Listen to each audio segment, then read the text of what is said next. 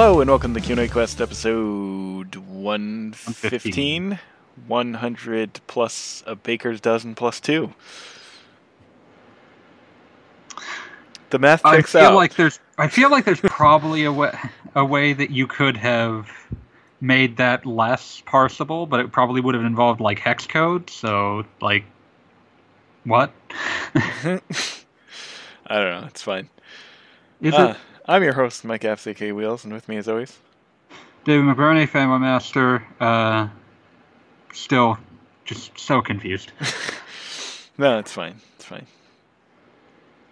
And uh, Gaijin might join us at some point in the future. But we are uh, playing man down once again for the time being. Hello? Hello. Sorry. Okay, I was making sure I didn't cut out. If you're going to put that much focus on magic, you need to at least make it clear to me that I'm not talking to myself. Well, I kind of started this game right as we were about to record, which was a really bad idea. I don't know, man. Uh, Gadget the Mathening. Um, yeah, uh, you're not lucky enough to be watching this on Twitch, Wheels is playing Magic the Gathering online, and before this recording started, he started he went ballistic because I just assumed it was Hearthstone. Yeah. It's not. Differences are clear. How dare you? He really wants someone to ask what the differences are so that he can go on a long tear. So you Yes, know, maybe do that or maybe don't. uh, but yeah, moving on. Uh, we want to pad this bit out a bit with some what we've been playing. Uh, sure. Um, I have been playing Dragon's Dogma on the Switch. Oh man, has Dark arisen finally at last? It has. I presume you're not to that part of the campaign yet, though. No. How's that been going? It's been good. I, I bought this game way back when it originally came out and did not kind of bounced off me, I guess. Same. I bought it for the Resident Evil 6 demo. Yeah, so, yeah. That Um, really contextualizes how long ago that was. It's 2012, I think. Yeah, seven years. Ooh. Ooh. It's a very it's a very interesting game. The story isn't all that interesting. It's kind of typical fantasy stuff, but like you'd expect from Capcom, it's got really nice combat. The world's pretty nice. The monsters are cool. It's just fun, you know. And at um, it gets I forgot what it's sold for. I think it's thirty bucks for that big an RPG on the go. It's kind of a steal. Yeah, that's kind of nuts. I did not realize that it was launching at that reduced a price. Yeah, it's cheap, uh, and it's probably going to pass by a lot of people. But I, I definitely recommend people check it out. Like, like thirty bucks, man. Yeah, thirty good. bucks. I was ju- I was double checking to make sure you hadn't misremembered that, but no, thirty bucks is the base price. Yeah, and I think that's what uh, the re-release launched for on like Xbox One and PS4 as well. So you're not playing like uh, the Switch Premium that. Yeah, there's no Some tax games have being launched levied as, upon yeah. you. So yeah, Also, not sweet. seeing anything on its box art to indicate that it's like half download either, which is also impressive. It is not. I popped it in, and the game immediately fired up. So Yeah, that's that's nuts. They actually went they they went for it. Yep. So That and, that and Zodiac Age also came out this month, and this, this is bad. This is bad news. There's too much video game. Yeah. Please make less. speaking of Zodiac Age, I have that preloaded on my Switch. I'm gonna see if that Oh. is ready to go in about two minutes. No, you're if, not doing the opening to that game while we are recording. as if I weren't already distracted. I mean, I could do the opening of that game. I've played it like 10 million times, so it's gonna be. I'm not actually gonna read anything. How many times have you finished it? Finished it once. Started it multiple times. I know the feeling. Yeah. Um, Because I started it on PS4 and never finished. same, same. Like Switch is the only way that I'm ever going to be able to actually sit down and finish that because I can actually just peck away at it. Uh, But yeah, the, that'll, that's there's a lot of RPG classics coming to the Switch, like just in one horrifying blast. Yep. Because Square also decided, what if just every Final Fantasy all at once? What if all the Final Fantasy? Here's Final Fantasy 10. Here's 10 2. Here's 9. Here's 7. Seven's still good, by the way. Yep. Here's um. Uh, what the heck is the name of that game? The Pokemon-ish thing. There's Uh, so many things you could be talking about. The uh, the I don't even remember. Whatever. That one's not important because World of Final Fantasy? Yeah, that one. Okay, I was trying to make sure that you meant still a Final Fantasy. Yeah. I just couldn't remember the damn name of it. Final Fantasy Fables, Chocobo's Dungeon, Everybody. I have that as well. I know you do. I didn't even have to check. I just like, oh, of course Wheels has that. But yeah, there's just everywhere, man. It's everywhere. But uh, yeah, so I mean, congrats on your Dark Arisen. How far are you into the game? Would you say? Um, maybe an hour or so in, I just got to like the capital city. Just finished a mission where you have to uh, guide a caravan as it's being attacked by harpies and stuff. So, You know, typical beginning game stuff. yep. Uh, yeah. Um. Otherwise, uh, eh, sounds like you're doing well. That all you've been playing, I guess. Uh, that's pretty much it. Everything else um, of late has been um, just like hero shooters and stuff. Uh, I've been playing a little bit of Yokai Watch, but not too much of late. Very Uh, brief American dream. Yeah. Uh, let's see, what the hell else have I been playing?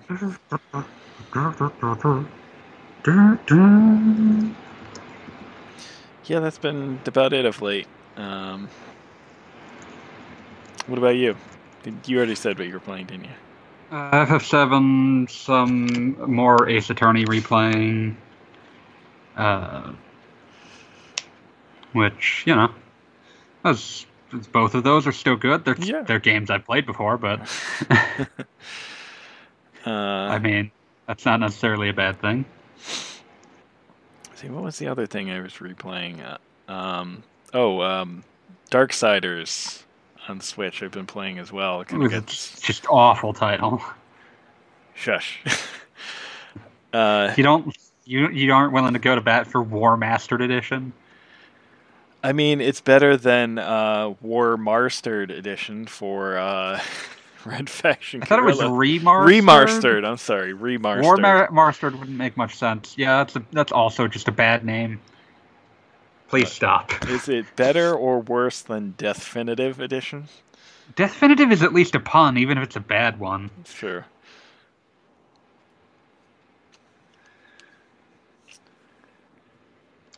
Oh, cool. Somebody in chat was trying to yell at me that it was World of Fun. Getting yelled at in all directions. Well deserved. Yes, yes. Uh, what was I going to say? Let me look at the chat so that I can actually be keeping track of that. Well, I well now that I'm using OBS, it actually I actually have like a little tab thingy that shows me the chat, so I can actually keep track of it. Gotcha, gotcha. I'm just gonna throw Gaijin, actually add a Gaijin to the call in case he shows up. Just in case. Yeah. All right. Uh, okay, questions. Questions. Uh, sure. you Oh wait, should start- we should we just talk about Persona 5S real quick? Yeah, let's hit that because it's technically a question. The mega So- the mega troll.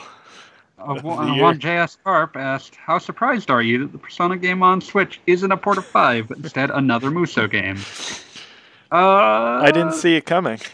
I, it's true. I didn't. It like if I were someone's marketing department, I would never put that much time and build up behind a uh behind the announcement of a Muso game.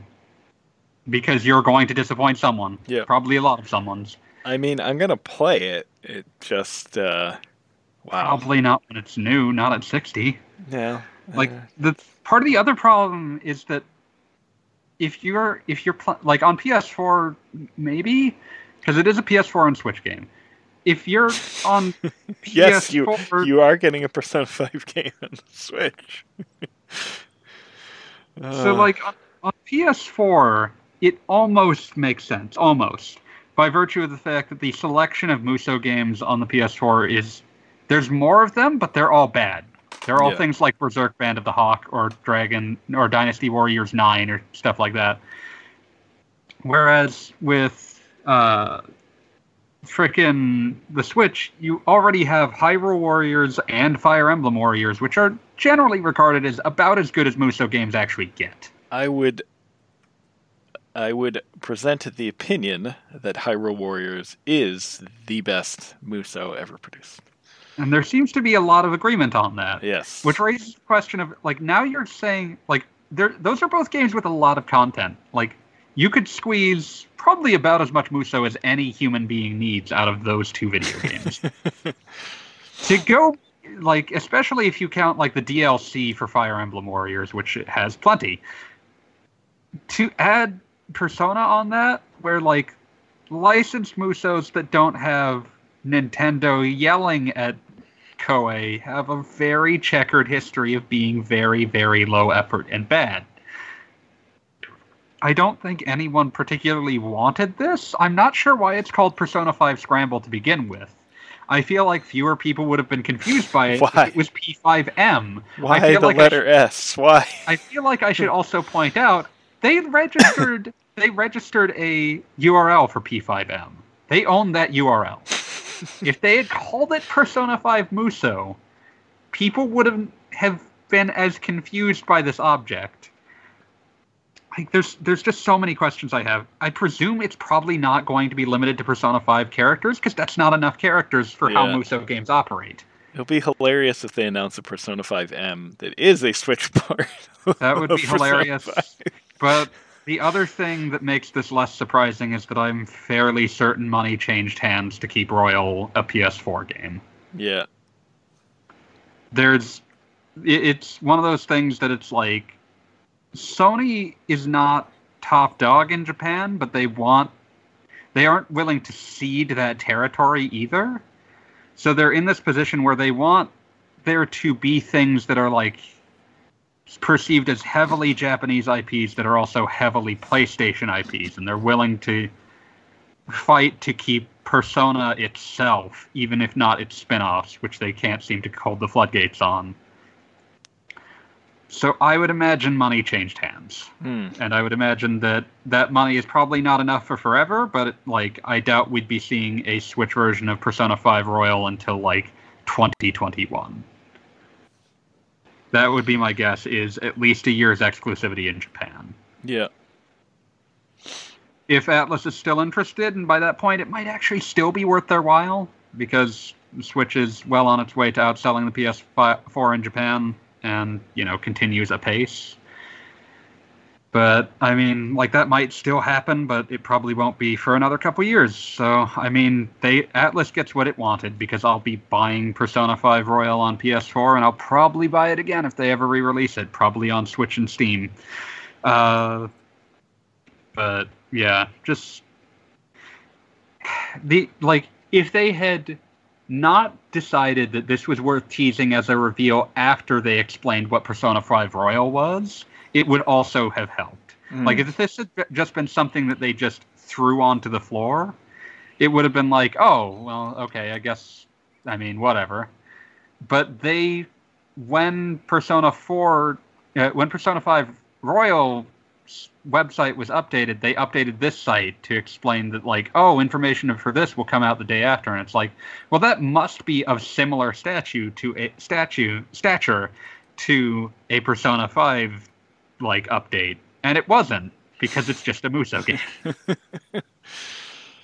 so I guess like part of this is I'm not plugged into Japanese Persona fandom enough to know did anyone see this coming? Was this like You'll was there any coming. Yes, yes. Uh, was there any reason to assume, that, like, was there assumptions in Japan about what this object was, or was that very specifically like an English thing because of the letter S and the word switch? Like, I I don't know. Uh, but at the same time, I feel like when they knew what they were going to be doing, it became a very bad idea to position this announcement as important. Mm. And whether they intended to or not, by putting it as like the, we'll have another announcement after we explain what Royal is, that's that's a bad place to start. That's a bad first impression to make. Because like this is something you announce before Royal, not after. It's like how like yeah it's it's just weird. It was it was a weird set of decisions. I'm interested in royal. It's making a lot of weird changes. Like the degree of additions being made to it is kind of shocking but I won't go too far into them because some of them would constitute spoilers, and Wheel has Wheels has not gotten far enough into the original release, and probably never will. No, I uh, I have no choice now. It's time to suck it up. Oh, I just assumed that you would just wait for Royal. Nah. Yeah. By all by all appearances, that probably will not be coming to the U. Well, it's known that that's not coming to the U.S. until 2020, but I would guess probably sometime in March or April. Yeah, I already put some time into starting up the original release. I don't really want to start over again. It's going to turn out that it's like Persona 3 FES, where you can just like New Game Plus into Royal. Yeah, that would be sweet. So either way, yeah. I'd rather just play through the original re- release.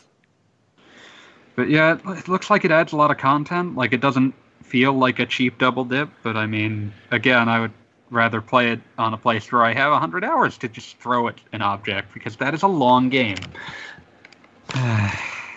Such a very long game. and it's only going to be longer because, uh, by all appearances, there are multiple new months of game. Yikes. So I'm just, yeah, I'm putting that in there because, like, that's not specific enough a spoiler other than to say, like, there appears to be multiple new months of game. so, you know, uh, I hope it. I still hope it comes to Switch eventually. That would be my ideal place to play it. I still really like the game. I know the person who asked this doesn't actually like the game that much, but uh, but you know, to each their own. I would like to play it in a more portable form factor. This is somehow more baffling than when Persona 4 Golden was a Vita exclusive, because at least in that case, like it was like, well, it's it's still going to a handheld. It's still like something where like, oh, well, the Vita's not out yet. We don't know how it'll do. In this case, it's like we know how both of these consoles are selling. I would expect it to be on both of them. so yeah, there we are. Uh, needed to rant about that. As for the gameplay trailer of Scramble, it looks like a Musou. Like it, when I saw it, I was I almost like it was just my jaw briefly dropped at what I was actually looking at, and then I was like, "Okay, uh, well, not picking that up at 60." it's uh, it's it's not a terribly interesting looking. Like it's still a Musou is the thing. Is that like no matter how much you guss, gussy it up, it can have the look of Persona 5, but it can't have the things that most of the things that make Persona 5 interesting other than the look. Right. So like it's a cute skin to dress a Muso up in, but I've I already kind of committed to the Muso I'll be playing on Switch. I picked up Fire Emblem Warriors, and that's about enough as as much as I need.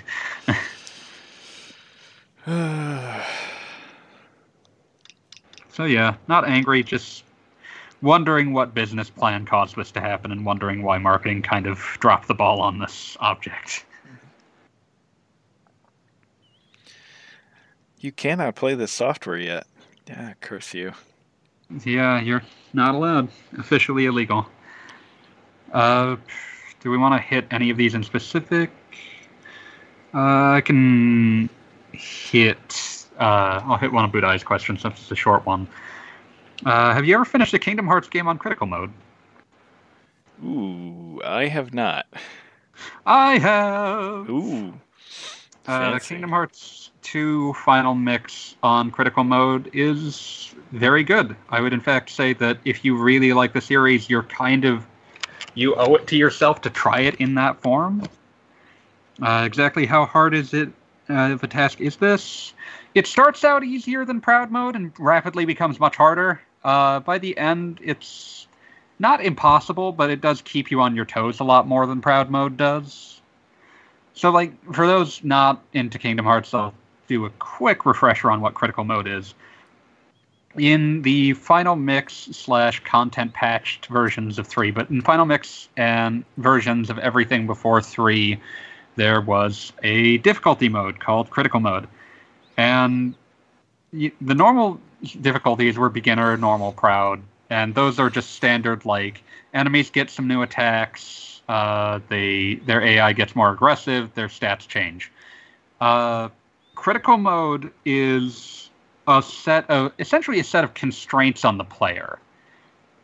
Uh, in critical mode, in two, which is the one that I've replayed the most, uh, you start the game like normally when you start the game, you have enough to equip like you get like three ability points. It's enough to equip a handful of generic early abilities, but in critical mode, when you start the game, you start with 50, and you start with a bunch of abilities, like specific abilities that do very specific things. Some of them, like most of them, are beneficial, except for one of them that's just designed to make the game even harder. Uh, there's a zero EXP ability that costs nothing and just makes it so that you can play the entire game with uh, without gaining levels. So for challenge runs, that's important. But other things are things like things that make timing based skills more powerful, or things that make it so that if you get juggled by an enemy, you're less likely to die. Hmm. Uh, and that's important because critical mode also cuts how high your HP can get. It will. In Kingdom Hearts 2, it's about a third to half, and in 3's patch notes, it implies that it's also about a third to half. I haven't had the chance to dig into that mode yet. But basically, your HP and MP are forever locked to be much, much lower than they would ever be in a normal playthrough. Hmm. And the idea is, and the thing that I think makes this brilliant is that Kingdom Hearts exists on sort of a scale about how much you can play it like an action game versus how much you can play it like an RPG. And in a standard difficulty mode, you can just play it like an RPG. And if you're having trouble, you just go and you grind, and eventually your stats will be so high that you can just sort of crash through enemies. And it won't really matter how much damage they do to you, they can't do enough to outpace your healing. In critical mode, that option kind of goes away. Hmm. Uh, you have to actually play it like at least something of an action game. And I think that's really good because it shows how flexible and good the actual combat design of Kingdom Hearts is.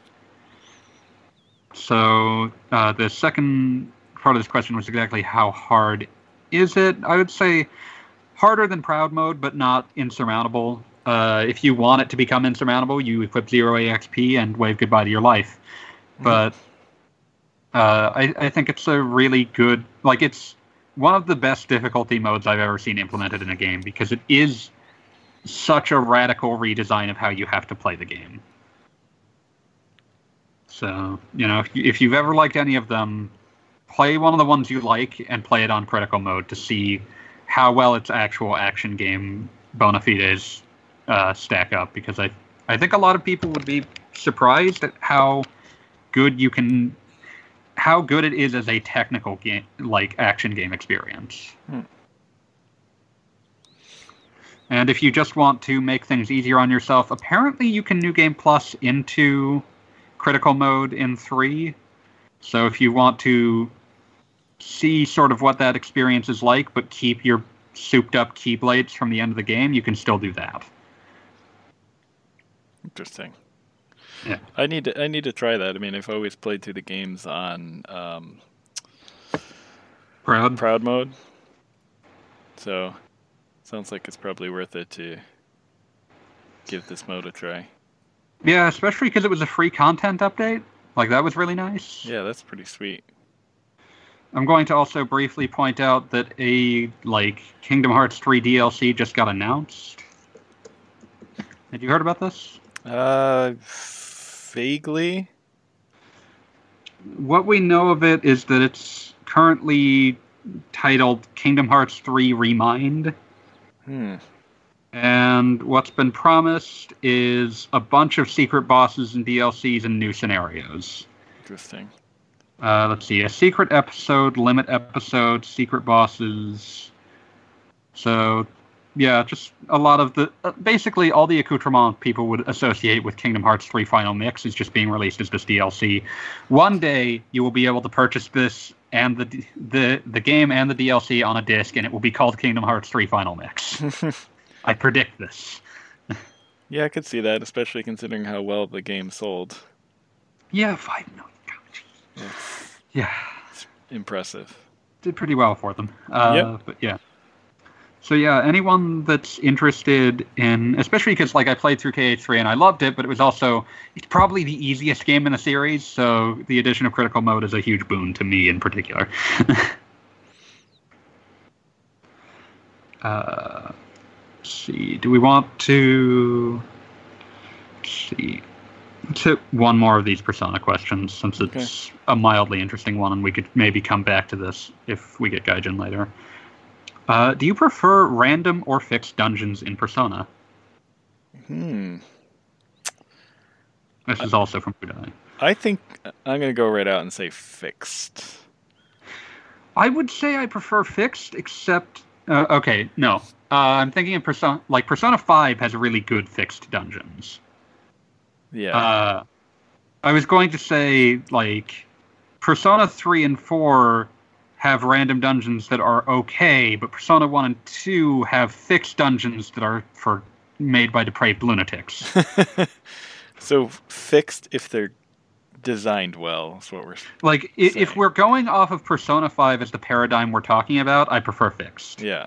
Like Mementos is fine. I went through. You have to go through all of it eventually. It's fine, but uh, you know, it's not as like the fixed dungeons in five really felt like they added a lot. They did a lot with sort of the ideas and design and underlying mentalities that created them in five, which I think gave them a lot more interest than particularly Tartarus in three is really, really boring. Yeah. It's it's very much a sign of when the series was assigned a fairly limited budget, because that is the most like make a generation scheme that throws out uncompletable dungeons and make a bunch of texture maps for it, and there you're done. Uh, but yeah, they've they've kind of moved forward. They it seems like with each one they've budgeted more, and part of the pla ways they've used that budget is to have actually designed dungeons. So it always, because like Persona Four has randomized dungeons, but some of the floors are fixed because they need to do because they want to do dungeon puzzles. Hmm. And so you get to five where like all of the dungeons are fixed, except for Mementos, which is specifically the unfixed dungeon. And it's sort of like, oh, okay, so you always wanted to do fixed dungeons, you just didn't have the time or budget for it. Uh, yeah, so yeah, I think I in general this kind of feeds into the fact that I think I generally prefer designed content to generated content. They they kind of uh, the two ideas kind of force you into certain kinds of content, Right. and in general, the kinds of content that gets designed is generally more interesting to me than like here's an emergent roguelike dungeon. But my dislike of roguelikes is well documented, so we won't Sure. But I mean, uh, I'm the roguelike fan here, and I even prefer it because I don't think. It it wasn't taking advantage of what makes a randomly generated dungeon interesting. Right. Had they had they done something interesting with um, random randomly generated dungeons, I'd probably be all for it. But they they just simply haven't. Like the it, Mementos is more interesting, although not so much for the layouts it can produce, but like the what weather does to the dungeon. Uh, forever laughing at uh, so wheels. You know, there's a Grim Reaper in five because there's always a Grim Reaper. Right. So there's a there is a quick exp exploit where one of the condition weather conditions causes an an, an enemy to start the battle depressed. Huh. And in five, if something is depressed, if if it's not cured, it can't act, and if it's not cured in two turns, it dies. Wow. So one of the exp farming exploits that people found in vanilla Persona 5 was to wait for that time to appear, draw the Reaper, and keep running into it until it starts the battle depressed. and then, you know, you could do that no matter what your party's level was because if it manages to if you manage to get that fight to start, you can't lose it. right. It's incredible.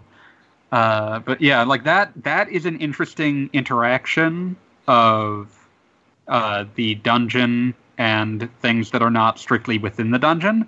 But even that's not randomly generated because the weather in the game is predetermined. Like every day has an assigned weather. For clear reasons, because like there are certain things you can't do during certain weathers, and so you could create scenarios where a player wanted to be able to do something and had no way and could be dealt a bad enough hand that they just never could do it. so yeah. Uh, in general, I don't think they ever did anything interesting with it. I don't think their game design really allowed for them to do anything interesting with it. Like it's just not that kind of game. So I'm I'm fine with like focusing on the crafted dungeons and like having the side randomly generated dungeon. Mhm. I would be fine with that paradigm continuing into Persona 6. Uh, do we want to hit another one? Yeah, let's check that. T- yeah, we can do one more. Um, I've been sort of like catching the like. There's half of Budai's question I left off because Gaijin might actually have something to say on that one, so I'm leaving that one around. Uh, uh, does it seem Call of Duty's popularity has declined? What does this say about the current climate of gaming tastes? That's not an RPG. It has it has level ups that you Yeah. get when you multiplay. Just kidding. I don't care anyway. We're we take all questions. Yeah, we kind of like contextualize things through RPGs, but yeah. we can we can hit this. Uh, I think I don't have a frame of reference to be able to tell how popular Call of Duty is. it's still very popular, but one, it's clearly not the zeitgeist anymore because that's Yeah. battle royale games now, and two, I am Well, pretty it- sure that year over year its sales have been tumbling. Well, it is a battle royale game now. Yes. Jump on that bandwagon. Uh, let me double check what the numbers are. Call of Duty year over year. Okay.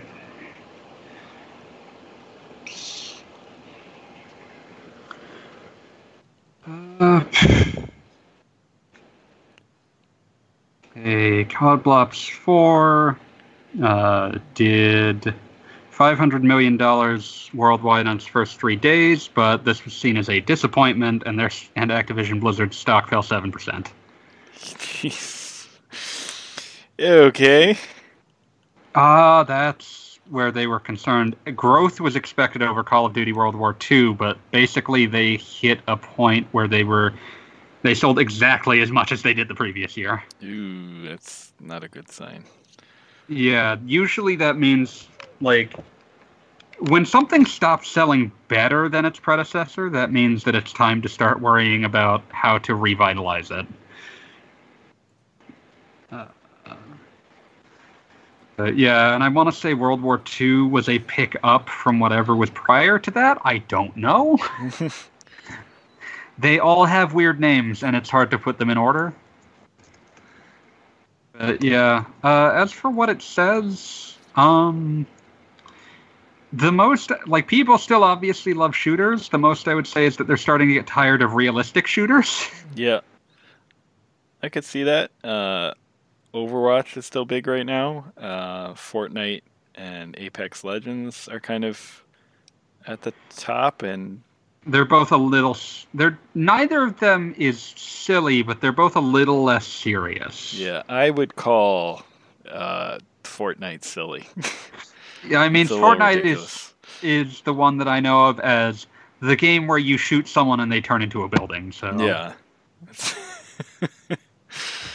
I don't even know the mechanics of how that works, but I'm very curious to actually look it up and see what it looks like. it's kind of ridiculous. But yeah, let's see. Okay, before uh, before World War II was Infinite Warfare, which was when Call of Duty tried to be Halo.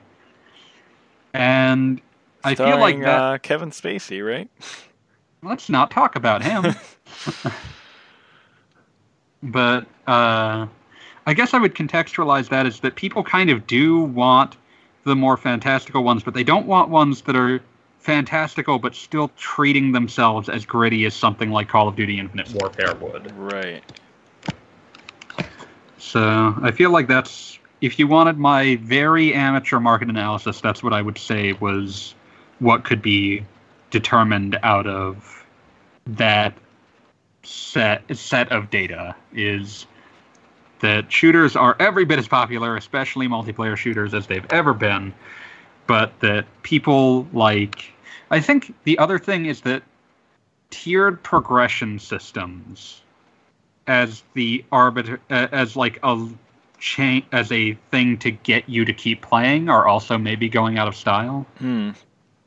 like the call of duty leveling progression system has kind of given way to the like loot boxy like oh i might get something just really good but like how much do those loot boxes even affect your play style it's just like Oh, I don't think it's even loot boxes so much anymore. It's all about the battle passes. yeah i don't i don't know how those understand i don't understand how those work at all You Um, pay, you pay some money, and then um, as you play, you level up the battle pass, and you get certain prizes as it levels up. I'm given to understand that the carrot at the end of this is that theoretically, if you manage to play a ton of the game, the battle pass can the prizes from the battle pass can be used to purchase the next battle pass. Uh, I think that's only appeared in like Fortnite, maybe a few games. Mm-hmm. Usually, it's you gotta pay. Yeah. I, like the idea is to encourage the idea that you could, but Right, make it require so much playtime that few people ever will. right. but like yeah i feel like that progression system has sort of turned into this like because like battle passes a lot of what they give you are the things you'd get from loot boxes. Right. sometimes even just loot boxes. It's kind of But- just giving you a different way to get that stuff. yeah. But it feels like you're earning it which triggers bad things in your brain. Yeah um i was going to say what did level you might know this better than i what did levels actually do in call of duty Um, you had to be certain levels to use certain weapons and stuff in your loadouts. that's an awful idea how did that last 10 years Uh, I don't know. Because that really stratifies a new player as just being unable to compete entirely. Oh, for sure. That's awful. That I, I had never actually looked at how that worked. That's terrible. Uh, so moving away from that was pro- like, what people liked about those systems is that it made you more committed to the game. And what a battle pass does is that, but it does that in ways that doesn't require you to have played a ton of the game to get into the game. Right. So I feel like that's the other thing that you learn from that is that that system went on its way out because it was a way that worked, but that no one actually really wanted. Right. Hopefully, we move away from some of the more toxic ideas in battle passes, but they also sound like they're probably a lot more profitable than that too. So, yeah, they're kind of annoying. but I would say that the barometer of Call of Duty is that I don't think Activision offers Call of Duty Elite anymore. I don't think so. No. Yeah, looking at this, Wikipedia is describing that in the past tense. so that was okay. Elite, man, that happened way longer ago than I realized. That was a uh, that was from that ended in 2014. But I feel like that's when you would say that like the zeitgeist started slipping, and for a brief period we had other things, and now we've got freaking battle royales. But yeah, uh, what it says, eh, people want video games to be less stressful for a bit. yep. and if you want a game that has loot boxes, battle passes, and items you can just buy individually, play Paladins, or probably Smite too. It's probably the same way. Just, just, like, just play video games that don't require you to be exploited by a shadowy cabal. Uh, well, I mean, really, it's. Uh, you know, I want to try and dismiss it because it's like it's all cosmetic stuff, but. The cos- but they're playing like the when, cosmetic when, stuff is fun. The, the cos- they they create games that are designed to make you care about a character, and then say you want this silly thing for your favorite character. Right. You can't choose to buy that. And like that's what's ugly there, and what is designed like absolutely a predatory practice. Yeah. Is to make something and to build your game your monetization system around making it enticing but saying that you can't buy it you have to gamble for it. Yeah.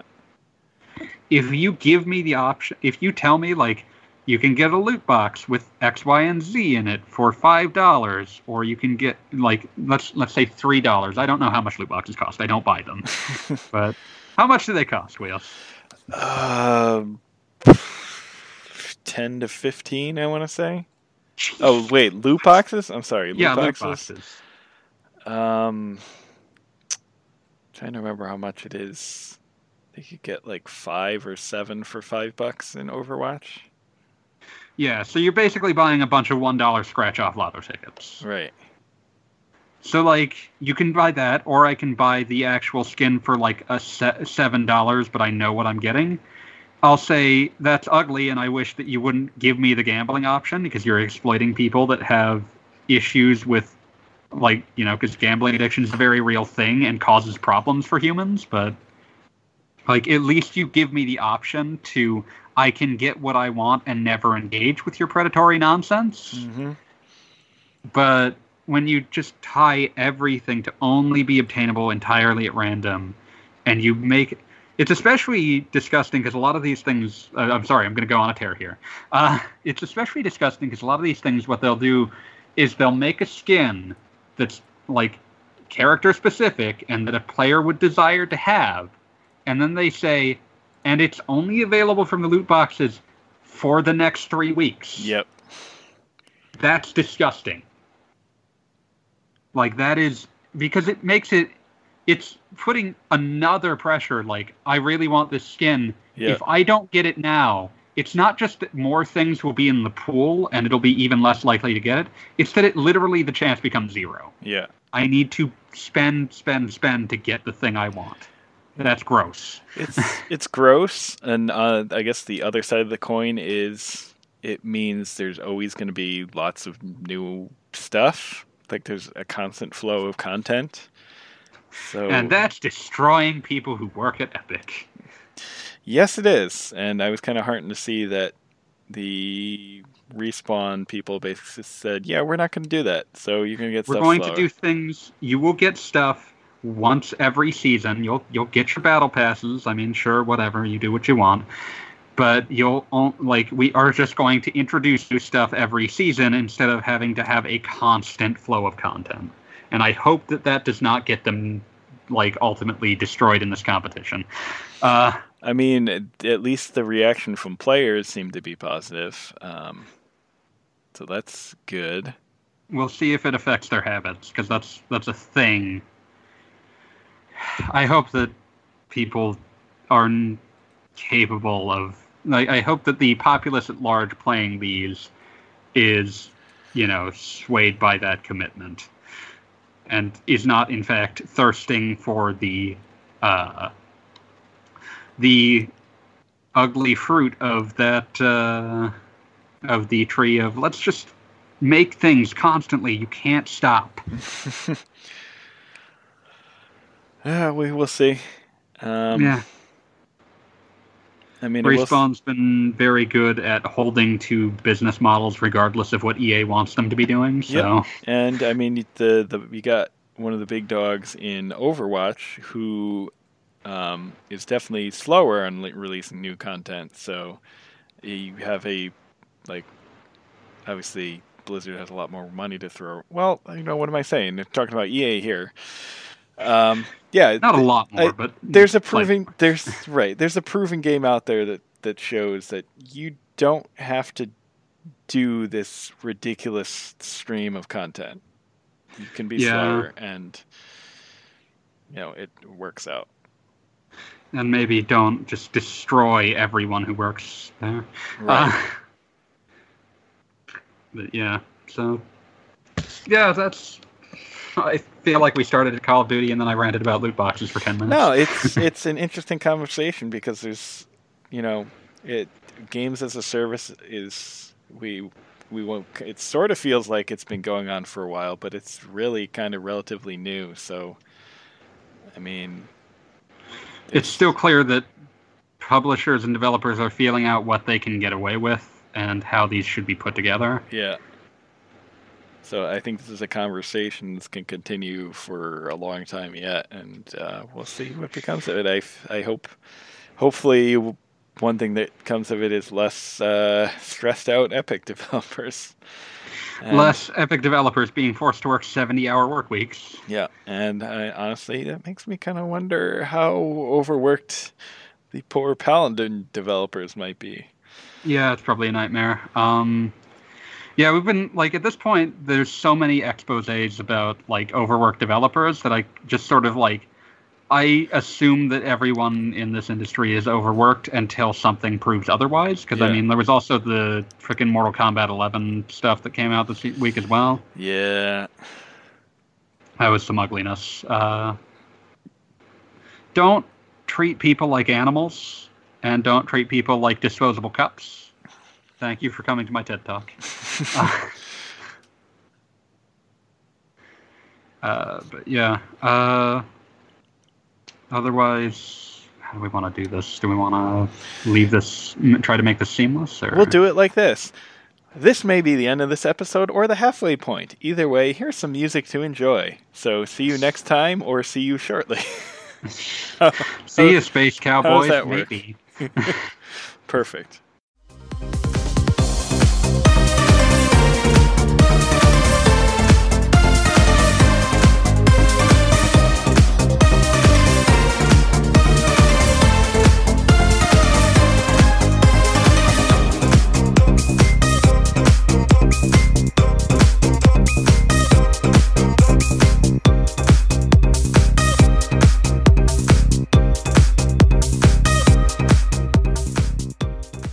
And we're back. and recording on the same night with little interruption. Absolutely no difference. Uh huh. Uh-huh. Amazing, amazing. The wonder of time zones. Yes. Yes. And we we have we have two people with us now. Magic. One of them's a lot yes, more. me. One of them's a lot more sympathetic than the rest of us, though. Yes. of course, in a moment we may have four um, four people with us. Sweet. So. Raina. Hello. I'm doing nanny. They're talking to Daddy. Should we sing the Mickey Mouse Clubhouse theme song? Would that help? Would that help?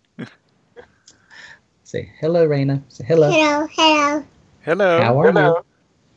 I'm great. You're great. Great. How old are you? I'm Jeff. You're two. Yes. Well, Raina, it's nap time. Okay. I'm Jeff. You're 2 Mhm. Jeff? Oh, no. Go to the bed. Yes. So let's go to bed. Okay? No. Yes. It's nap time. Hmm, It's two- been nap time for 50 minutes now. Two Let's is go. around the age my kids started fighting nap time. Yeah. Well, she's raging a cute little guerrilla war. Okay. Okay. So, what questions have we asked or answered so far? We have tons of them, I think. Oh, really? Yeah. Cool. Yeah. I, I kind of tried to pick around ones that you might have feelings on, so. Mm. You know. Oh, hit me with one. That's a good one? Tomato, tomato, So, tomato, please. tomato, please. Yes. Tomato, Tomato. tomato. So, Let me grab the list. Do you have the list handy, Dave? Uh, I have the 114 list, not the 113 one. Uh, do- do- Fair enough. do. Let's get that other one out as well. One fourteen. did you drop it? Uh, something something Persona, Kingdom Hearts. Uh, Nice. did we do the super bosses question? We did not. Okay, that's probably Okay, good read one. it, please. That's probably a good one. Uh, where do you stand on optional super bosses? Uh, this is from Kroll, by the way. Uh, what, if anything, inclines you to take on a 45 minute battle where you scarf all your valuable healing consumables in exchange for nothing more than a co- cosmetic item and bragging rights? And screw cancer. Sorry to hear about the rough times. Thank you, Kroll. Well, it really depends on how they're handled because um, I'm per- perfectly fine with them being optional within an extension of the game or in post game content. Pretty much anything except for what Final Fantasy X did, Mm. which was have Okay, all yeah. of them suddenly show up in the game after you beat a particular boss and unlock the airship without warning you.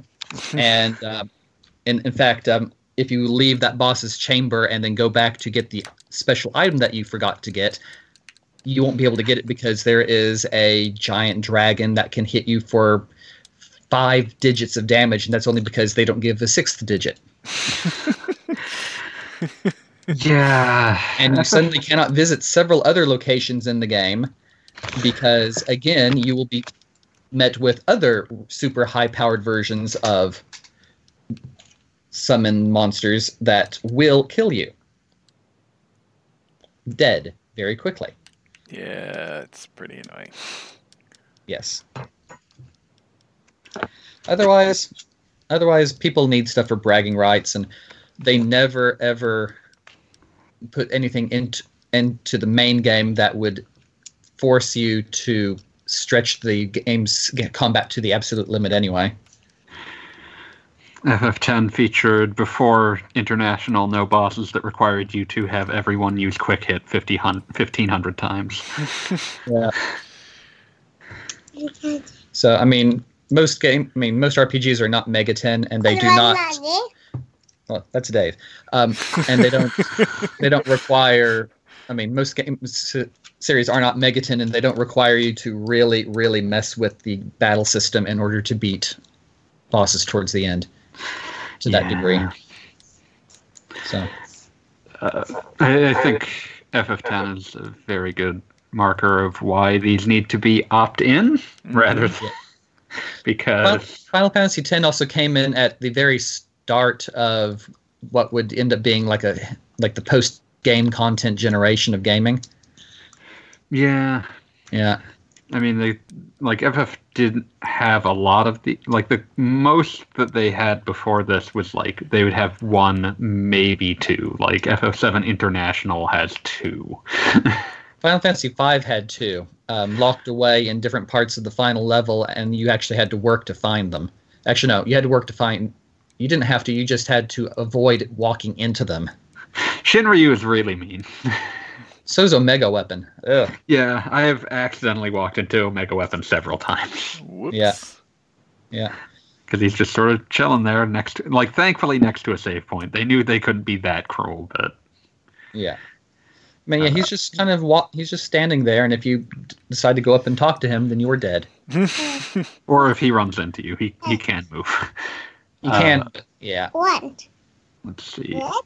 I'm trying to think like the earliest of these I can even think of is WarMECH slash Omega in FF1, which is a one in 128 chance fight Yeah. in one stretch of hallway. Yeah.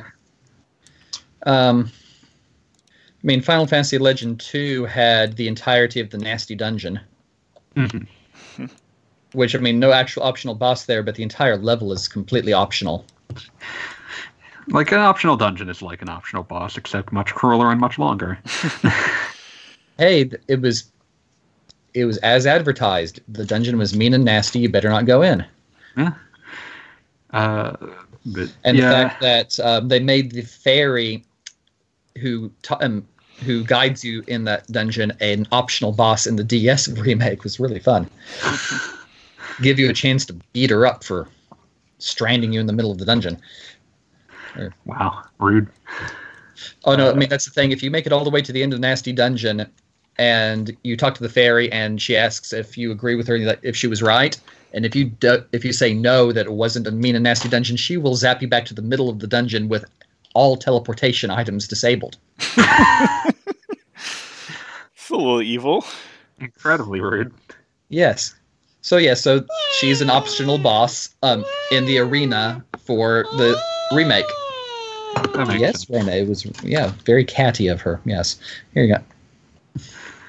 But let's see. Uh, Square really went nuts with these after a certain point. Uh, I think the actual max the, the the numbers game for the most of these has to be uh, somewhere between uh, FF12 and Kingdom Hearts. FF12 has some really strange high level hunts, and Kingdom Hearts 2 has like 17 or so bonus bosses as of final mix.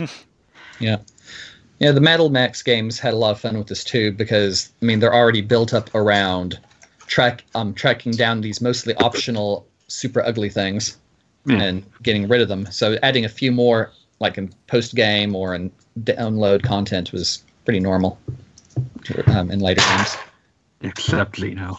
Um, Except Xeno, but Xeno was a disappointment in so many ways. yeah, I, I really just wanted to bring that up to just let, let Xeno know that I'm disappointed in it. Uh, We are all disappointed in it because it could have been so much better. It, it's now one of my textbook cases of how you can have a game that's technically superior and so inferior to its predecessor. yeah. Let's see. Um, It makes for a better example than the second Maple Story 3DS game. that one was at least passable. Uh, Yeah, it was passable. It just wasn't nearly as good as its DS predecessor. yeah. Uh, I'm trying to think of ones of these that I actually bothered with. Right now, Um, What about, like that, the aforementioned Kingdom Hearts ones I bothered with. what about that optional boss in Super Mario RPG? Culex? Yeah. Yo, I beat him. I remember that. He was, he was fun. He's fun. um, Here you go. typically, I I don't bother with these because a lot of times the combat is not actually interesting enough to warrant Yeah. the kind of depth plumbing that it'll require. Yeah. I know. Some of the, I mean, depending on the game and the series, m- most of the Atelier bosses are optional to begin with. Hmm. And some of them get really fun, and some of them you require some real min maxing of the equipment list.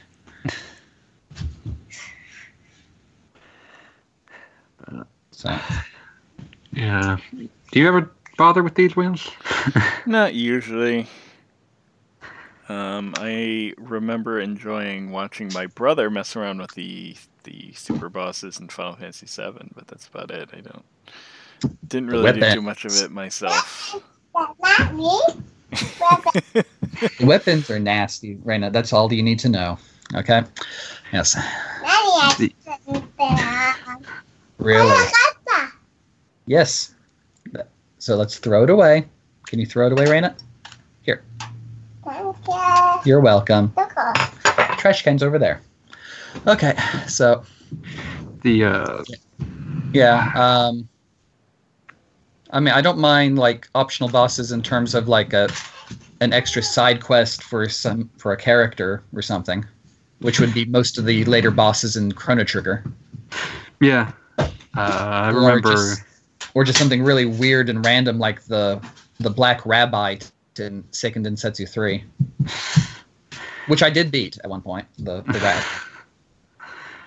I remember uh, in terms of like I was trying to think of like a post game that mm, a lot of people played, and like depending upon, I think it's fair to call the Kanto section of Pokemon Gold and Silver a post game, and I feel like that might be the most played of them. Yeah, it's definitely a post game.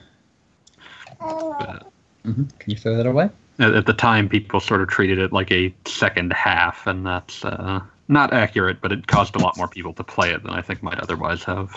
Yeah. Um, it's chopsticks. Okay. That's it. What is it? What is it? That's right. It's tissue. Yes. Um. So yeah, what was a good one for post game stuff then? Uh, hey, um, the optional boss in Illusion of Gaia. Hmm. Like oh, the one from Soul Blazer. Yeah, the first Soul Blazer boss uh, who is slumming it through Illusion of Gaia disguised as a jeweler, and you have to locate all the red gems for him and get various prizes. And the last prize on his list is my secret, and the secret is in fact that he is a demon from hell that is planning on reviving and killing everything as soon as you give him all these gems. They required you to do a lot of Hmm. questionable. Yeah. And considering there was no backtracking in that game, if you just missed one, then you're, oh well. You always wondered what was going to happen. You just don't get to know his secrets. Oh yeah, until you end up replaying the game four times and actually finding them all. There are worse games to do that with. Yeah. But yeah, uh, that's one of those ones. Uh, oh, here's here's one that I always thought was kind of interesting. Uh, there was a set of uh, interaction, like Star Ocean Two has a bunch of these, because hmm but getting to all of them is stupid. Like, Yeah. Uh, Sounds like Star Ocean. So like there's the bonus dungeon that you get by talking to an old man in uh in the middle of an arena in a random town in the middle of the second half of the game Mhm. that takes you to a bonus dungeon located in the first half of the game. And to get the bonus bosses in that dungeon, you have to set up your party to play as an orchestra to lure them out for some reason. I don't know why that's the case, but they're both ridiculous. But it also has the very strange situation where if you undertake a handful of very specific actions uh, throughout the game, you can turn the final boss into a bonus boss caliber enemy. Where like his level will shoot up from about 70 to about 250. Some of the Saga games do that too. Yeah, I, I always thought that was kind of an interesting approach to like turn the final boss into a super boss. Yeah.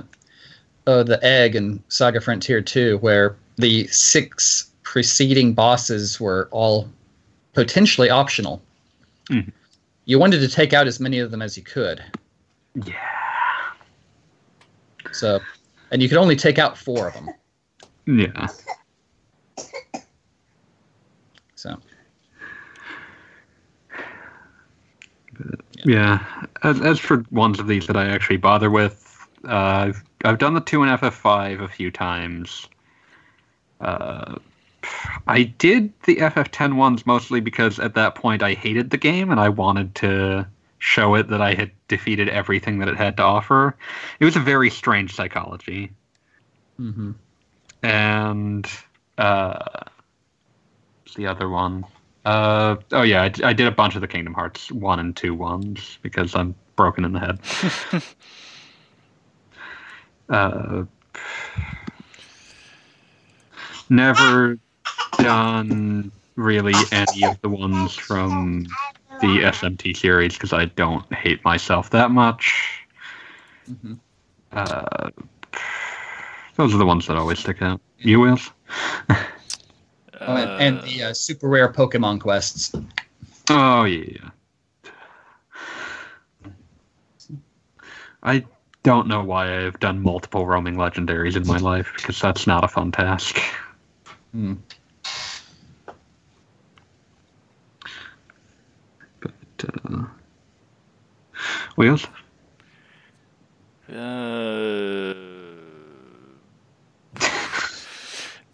uh, Uh, the most recent optional thing I really did was the um, Ultra Beasts and Pokemon Moon. At first, I thought you said altered beasts. No, God no. Slightly different game. yes, but those, uh, I, despite the name, I wouldn't really call those Ultra bosses because they were all pretty easy, but they were pretty fun. Pokemon That's is always can say. it is usually in a weird place because like it has to have two kinds of bonus bosses. It has the bonus boss Pokemon that you are intended to catch, so they can't be so powerful as to immediately destroy you Mhm. because you need to be able to set up and just throw balls at them for 20 turns. Mm-hmm. But then you'll look at you'll have like, oh, here's the super champion. Or the uh, frontier. Yeah, Area. the Battle Frontier is for crazy people. Yep. In that case, it's the trainers who are the super bosses. Yeah, but they they are perfectly allowed to have Pokemon that will absolutely destroy you instantly because you aren't supposed to sit around waiting for them to, waiting for the chance to steal them. Mhm.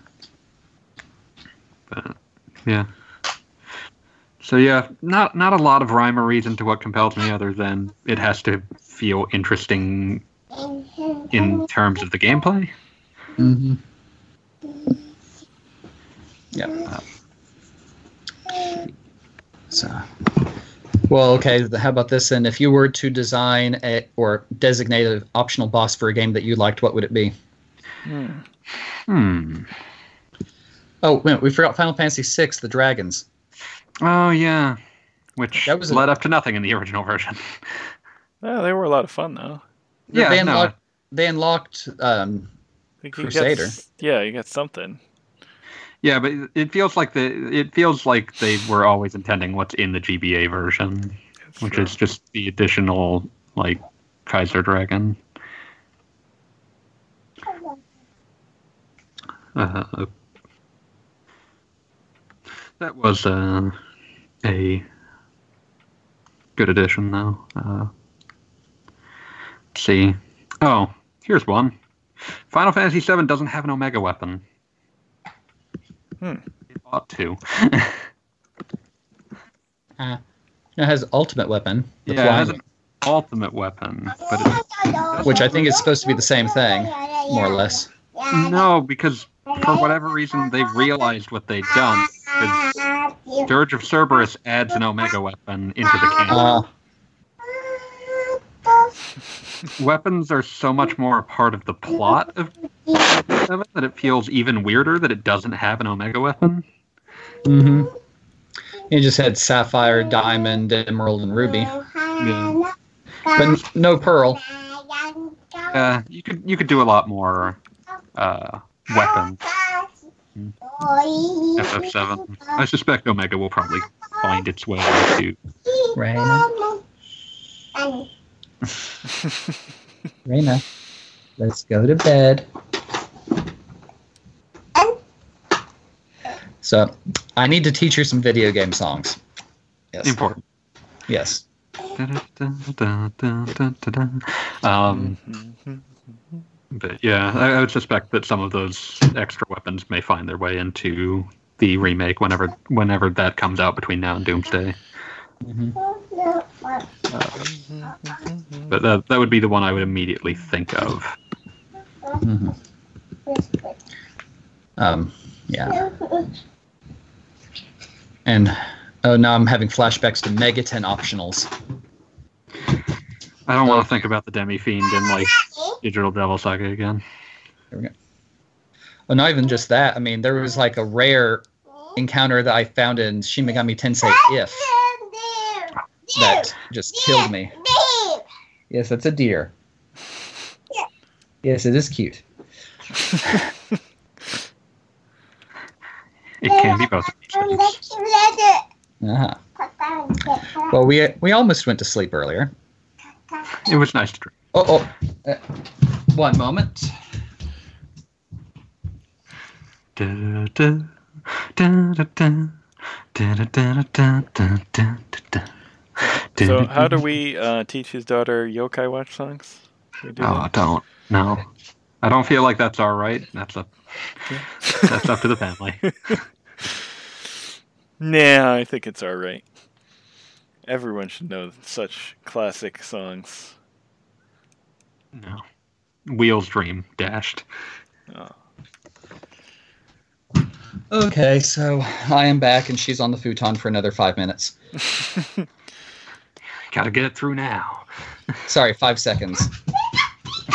Here's your Pikachu. Go to bed. Good night. Oh, this is all so, so very familiar to me. I'm so sorry. No worries. No worries. Wheels will edit out approximately one third of this. No, Oh, no, this it's, is. it's adorable. this is gold. Yes. Besides, you know, I don't have the patience to do that amount of editing anyway. I should have known. uh, but yeah. Uh, oh yeah, I remembered another bonus boss that I've actually bothered to kill, which is the Grim Reaper in several uh, Persona games. Yeah. But they usually give you non-cosmetic rewards for that, so that kind of doesn't count. uh, so, Gaijin, Wheels, what are you gonna? What would you add to the to? What games do you think are missing something in Um, terms of bonus bosses? Raina. Uh, well, watched a Pokemon movie not too long ago where kind of well, bear with me for a minute. The whole prem part of the whole premise was the characters are trying to fight. Um, uh, which legendary was it? I was going to say, which Pokemon movie was this? Uh, it was one of the newer ones.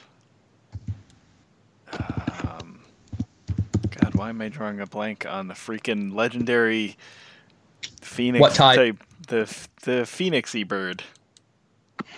Ho ho ho. Yes, thank you. So the whole premise is they're they want to be able to fight Ho-Oh. So I Mhm. think kind of a cool thing to do would be to have some sort of quest line where you could do to get into like an actual very very difficult fight with some legendary that you can't capture but it's just like like an optional cool fight where you take on some legendary like that. I think that would be kind of cool. I feel like it would hurt a lot of people to dangle a legendary in front of them and tell them they couldn't have it. Yeah, I guess it would have to be capturable, but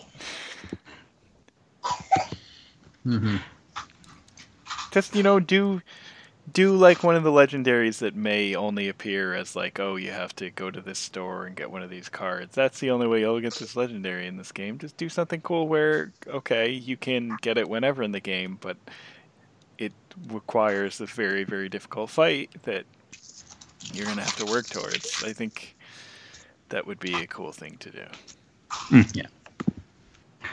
Yeah. My brain is just currently going towards like something ridiculous. I mean, some something like the Black Rabite or the hamster in Valkyrie Profile. Oh god. Yeah. Which would mean seriously just for the bragging rights or to complete a monster index or something. Just to say, yeah, I had to do a 20 minute fight against a hamster. Yep. Because the thing was so low I couldn't actually hit it straight. Yeah. The eternal fighting game problem. Yeah.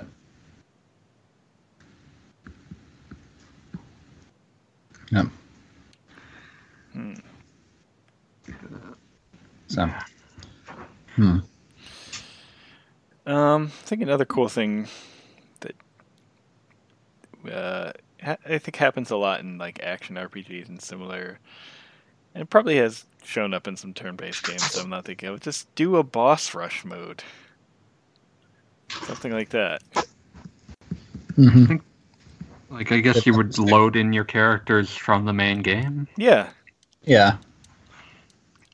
Zodiac Age kind of has that. or just have like an area you can go in game and then do the boss rush mode. so, an arena, if you will. Sort Yeah, I mean- but Like, like in, like Final Fantasy Tens. Right, but not necessarily, you know, f- but like an endurance run, like you have to make it through all these bosses without any sort of break in between them. Something like that. So Zodiac Age. Yes. Well, I mean, Zodiac Age has like everything, so. I know. How's that treating you, Wheels? I have I I want to sit down and play it properly, and that I haven't. This is three nights in a row recording, so. Oh yeah, really you were the on for chance. probably like six hours last night. I'm just making Yeah, a guess. it's, we were we uh, did uh, backtrack on Breath of the Wild yesterday and Link Between Worlds. So It's been around long enough to have a backtrack. um, I guess I think two, people just really want to talk about Breath of the Wild. Well, I, I think two years is when a game is eligible for them to talk about it. So Oh yeah, one other bonus boss that I've actually consistently fought is the Yakuza one. That's the Jo Amon, who, you know, at least once had just a giant laser. So.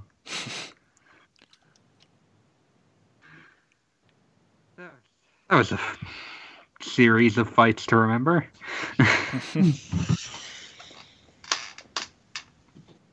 but, yeah. Uh, yeah, I, I feel like the easiest way to get me to fight these is for me to care enough about the combat to actually want to get good at it.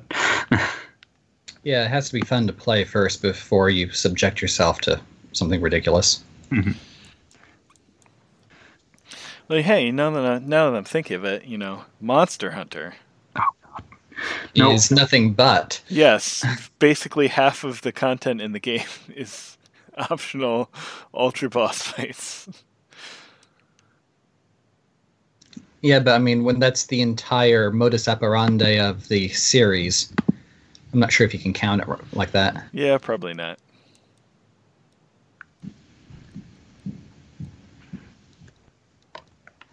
uh, yeah. Uh, see. Shall we move on or? Yeah. Sure. Okay. What's the next one? Uh,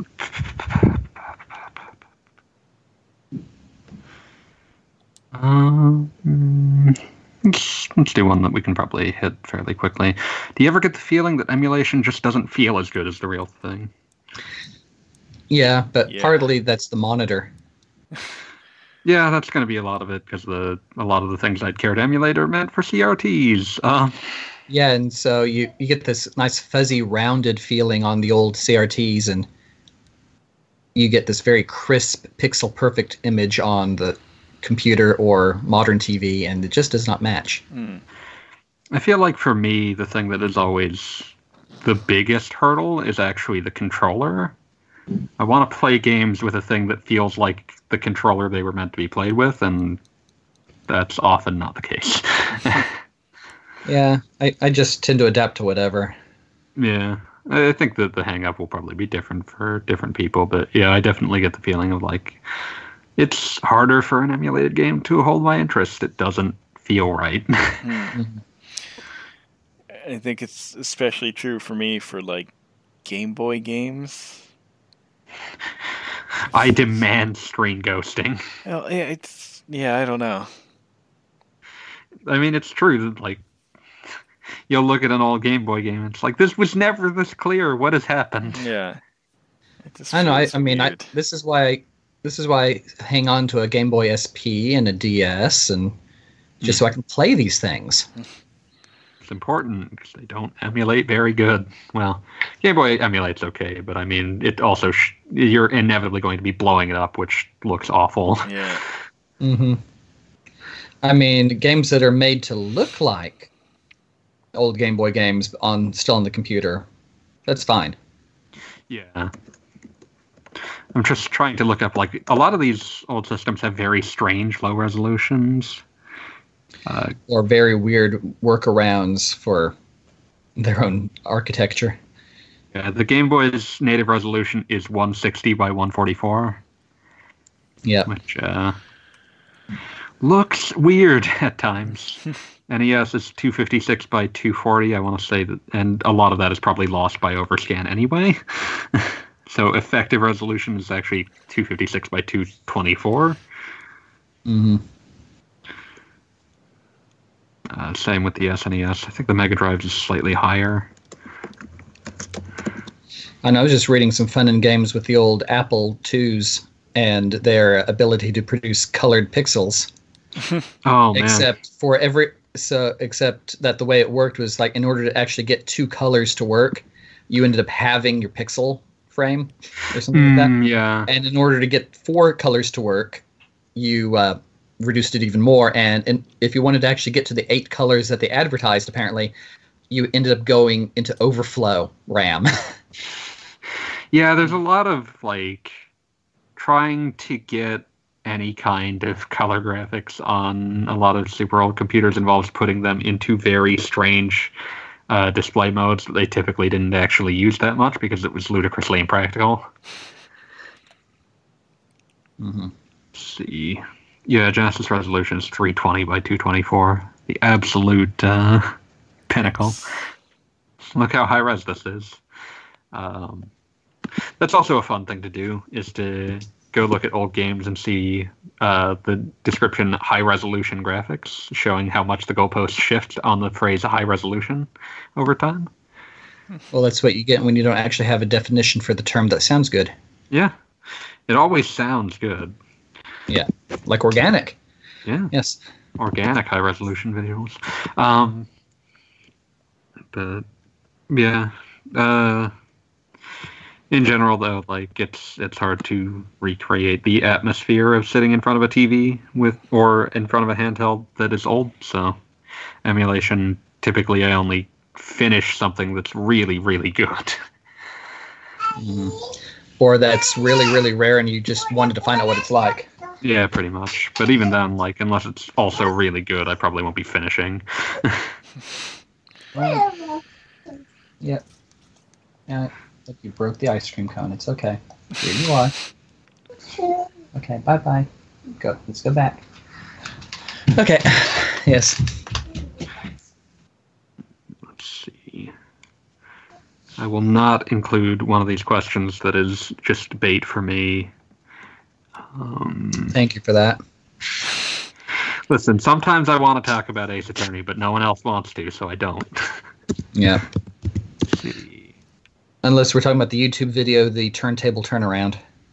I think I've seen that. Oh no. Oh, Okay, uh, no. oh, you, it's you need to watch this sometime, but it's it's quite funny. Oh, Uh,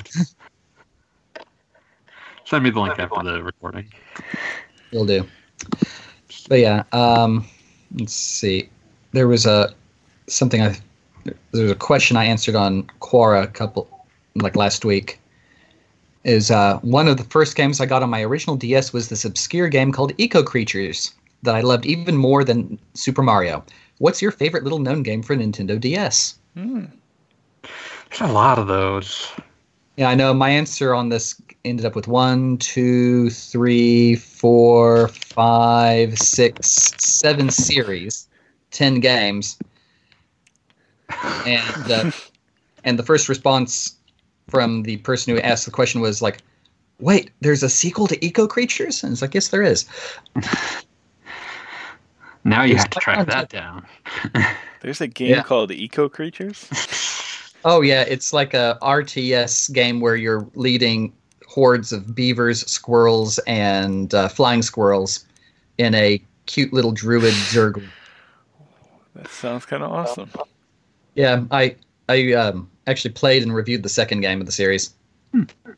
Yeah, but yeah, you're fighting against. Um, well, in the first game, it was a uh, the the kingdom next door. The chancellor was kind of a maniacal toy maker who was trying to cut down more trees so he could produce more toys for his king queen.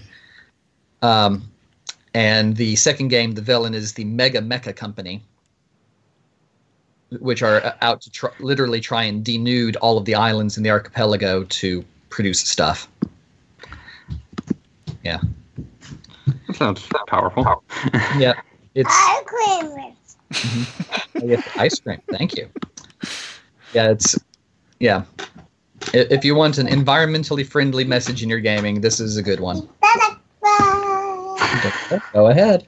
Have your ice cream. Oh, I get the broken one. Thank you. Okay. Yes. Let's see. Just a few quick ones. Have you ever played an RPG that you feel the puzzles were too confusing for their own good? Oh wait, man, Wales probably should mention some uh, games that we had heard of. We'll get back to that question.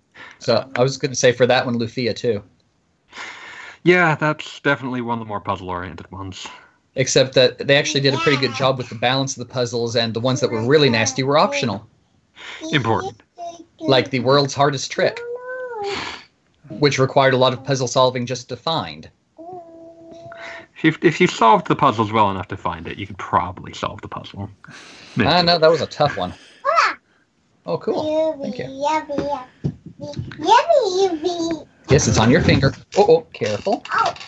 trying to think of like little known DS games I played. Yes, it's jelly. If you sit quietly, you get some jelly. Daddy, no, no, no. Sit. Yummy. Uh, We are moving on to bribery over here. Sit.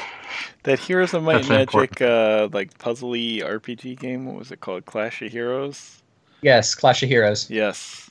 I don't think a ton of people played that on DS, and I really enjoyed that version of it. Yeah. It was really good. I just wish game on the that some of their, I just wish their puzzle um, battles were available outside of the game Yeah.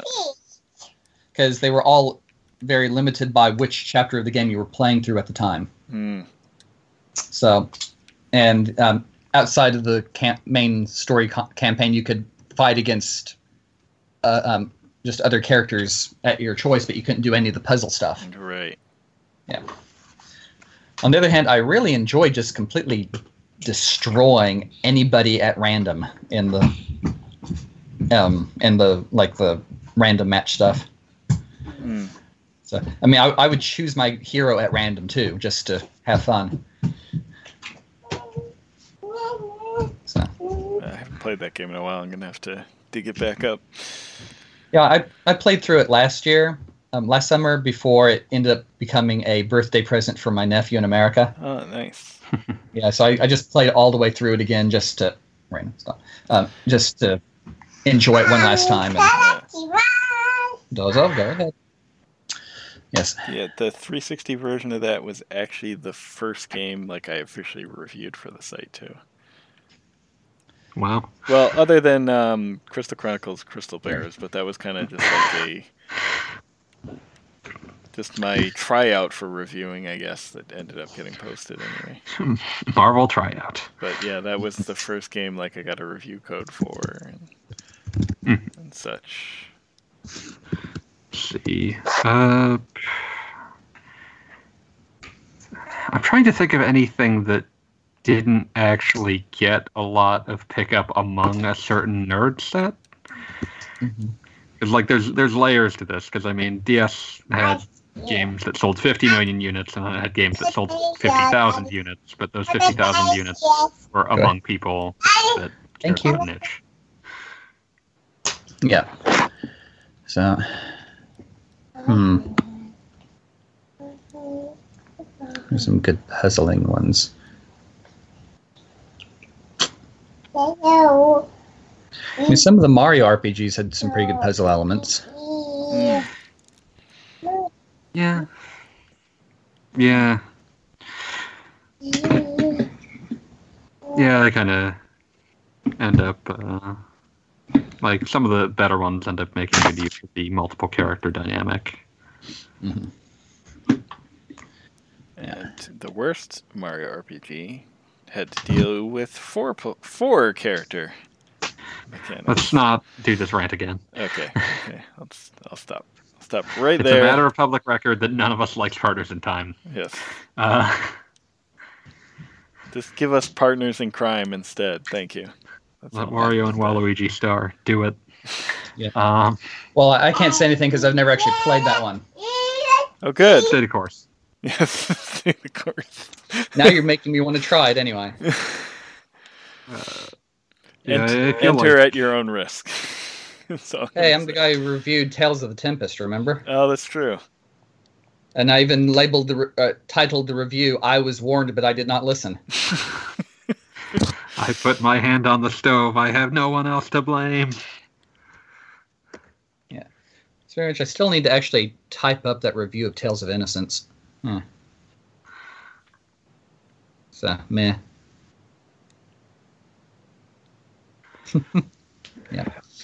I mean, that game was at least decent, but it wasn't uh, bad enough to want to rant about. Yeah, I mean, it's like my opening paragraph pretty much says like after after beating the or like there were four Tales games on the DS, and after beating the good, the bad, and the froggy, I have come to the mediocre. yeah, like those were the t- like being really angry at a game is a good excuse to want to write up a review, just so that you can let something out about it. But, Yeah, you spilled. Here you go. Mm-hmm. Be careful. Okay. Yes. Yeah. but uh, yeah, we should probably do this before Wheels has to Oyasumi. Um, Listen, I'm good. I've had I've had coffee. Oh god, that was like and it evidently didn't work. that was like five hours ago. Never mind. Well, you know, you know what? I had coffee like five hours ago, and then I kind of dozed off on the couch when my kids were watching Captain Underpants. So So what you're saying Obviously is it it didn't- evidently didn't Oh, work it in two work. fashions.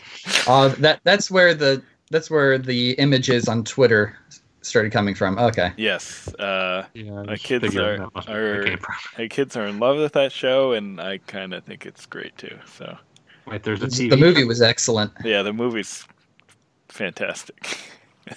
Yeah, And I, the, uh, I just remember um, trying to plan what to do when we visited my family two years ago, and it's like, okay, what movies are showing right now? Captain Underpants. Ra- Ah, Raina, that's your own fault there. Raina, what were you doing? How did you do studying cause and effect. She- yes, I know your shirt is wet. That's because you siphoned out half of the. Half of the cup. Okay, hands up. Yes, we are not happy now because we literally siphoned out half the water. Whoops. How we did this, I'm not sure. Two-year-olds are resourceful, if nothing else. Mhm. Washing machine. Oh, other shirt too. Yes. Yes, your dress. Uh, yes. we are almost three and we are talkative. Oh, it gets better. Just, just pick your Quote, language. quote unquote. I feel like that language setting keeps changing halfway through sentences. Well, yes, that happens in a bilingual household. Yes. I would imagine. Yes, harakambo. Okay, let's go. Let's find your get your undershirt. I'm looking forward to when she gets to to the age uh, where she's bossing you around, because that will be hilarious to hear about her bossing you around in two different languages. Gotta learn twice Sorry. as many bossy sentence constructions. Yes. It's like, oh, it's daddy, daddy, knit, knit, sleep. Okay, yes. so that's a long sleep one. One moment. Up. Let's find you a short sleeve sh- shirt. Okay. Mhm. All right. What was our next? talking. Go ahead. What was our next question? Something about puzzles. Yeah, we were discussing RPGs with puzzles hard enough that it became a problem. Well, I mean, there's always the the ones where the programmers or the developers thought, "Oh, this clue is going to be pretty obvious," and then it turns out nobody could figure it out. Oh, Or Wizardry 4, but that's a different kettle. of or, fish. Or no, paper- Wizardry was just cruel. That was that was intentional. Different Wizardry kettle of fish. three. How about Oh, paper, Wizardry 3. Paper Mario Sticker Star? Oh, yeah. People really couldn't ca- couldn't catch the weird logic that was running through those. Logic is kind Yeah. of in air quotes there. Uh, I love that game, but it broke me on multiple occasions. It's like Magi Nation. In order to get the bonus secret stuff at the end, after a specific plot point, you had to go and waking up after a specific plot point, you had to go straight back to that previous location without talking to a single person in order to pick up an item. And thing is, that location was like three areas away, so you had to walk all the way back there again without talking to anybody to pick Hmm. it up. If you talked to anybody, it disappeared. So once you actually get once you actually get to the area later in the game and you're trying to figure out how in the world are we supposed to get in there and it turns out that hey you accidentally locked yourself out four hours ago.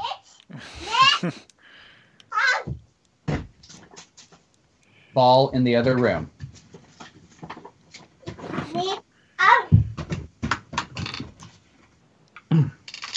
Yes so now we're playing catch over here catch My favorite RPG. Well, we're playing base- catch with a giant Anpanman beach ball Important. I was gonna say if it's a baseball, baseball is basically the RPG of sports. I mean, you can make the argument for football games too Yeah. That's see You that. could make that argument with the guy who designed the uh, the GUI of the battles in Final Fantasy One. Wait, are we talking about football or football? Football, American football. I, I mean, hey, they do have soccer RPGs too, literally. Oh, Yeah, there's that's true. a ton of those. Too many Inazuma 11s to even consider. But no, I remember this really hilariously sad interview with Mhm. the battle designer of Final Fantasy One, where he's he's getting interviewed by an American journalist, and the and this poor battle designer is like, "Yes, I'm getting interviewed by an American. I can talk American football. I love American football." and the journalist is like, "I don't, I don't know anything about football." oh, that stinks.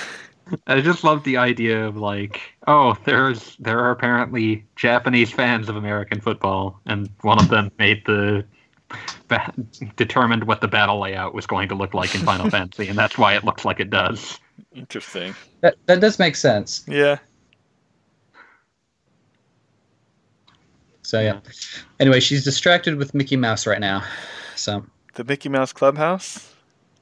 yes, Oh, hot dog, hot dog, hot diggity dog. oh, come inside. It's fun inside. No, no, no, no, no, What? no. We're stopping that. It's They Might Be Giants. It's I a, know. It's a well-known quality band. we need to get we need to get moving. That's all I'm saying. We, we don't know how long the distraction will last. Is all I'm true. saying. I'm going to use those songs uh, once I edit the show now. Of course you are. Uh, see, looking through. Uh, go on record to how you think FF7 remake will pronounce Ketchi. Well, I would say they will probably go with the J- Japanese katakana pronunciation, which is ketashi, I so- think which is pretty close to how you would pronounce it in Gaelic. I'll go with the horrible, horrible way I used to pronounce it as a kid, which would be uh, Kate Sith. I think that's how half of everyone America pronounced it. pronounced it. Yeah. I don't know if Ketchy's name is ever actually said in Advent Children. Like the character shows up, but I don't know if the character, if anyone ever says the character's name. Same with like Dirge of Cerberus. So I don't know if there's actual canon for how this is pronounced. Probably not. Yeah. It might be. In, I think that character shows up in Dirge of Cerberus, so it might appear there. But So, yeah. no, that would require someone to play Dirge of Cerberus to find out. Hard pass. So, Well, I played it, but it was in Japanese, so I, Yeah. I wouldn't be able to tell you. It, you- you might be able to tell us if Ketchi is actually in there, but not about how it was pronounced in English. I know I only made it to like the third mission. That's probably for the best. Good place to cut your losses. Uh, but yeah, I'll, I'll just I'll just bet on it getting the Japanese pronunciation, given that they were willing to change the change how Aerith is spelled in order to encourage a pronunciation they preferred. Um, let's see. Uh, which era or game do you feel kicked off? Uh, which era or game do you feel kicked off high quality localizations? Are there any you can think of pre PS2? Uh, some of Square's PS1 localizations late in the game get pretty good. I mean, love him or hate him, but Woolsey did a pretty good job with what he had available. Yeah. Yeah. I mean, part part of the problem. I mean, the problem is not entirely in the localization ability of the translators. It is quite often in the writing ability of the original development crew. Mm. And also just in how much time those translators are given. Like Woolsey was given several scripts that's like, you got 30 days to get this done. Yikes. Yes. But I mean, I've seen some of the stuff that's some of his most memorable lines and what the originals were, and the originals were just bland, usually. just, there's just nothing that interesting about what's being said. Yes. Let's see.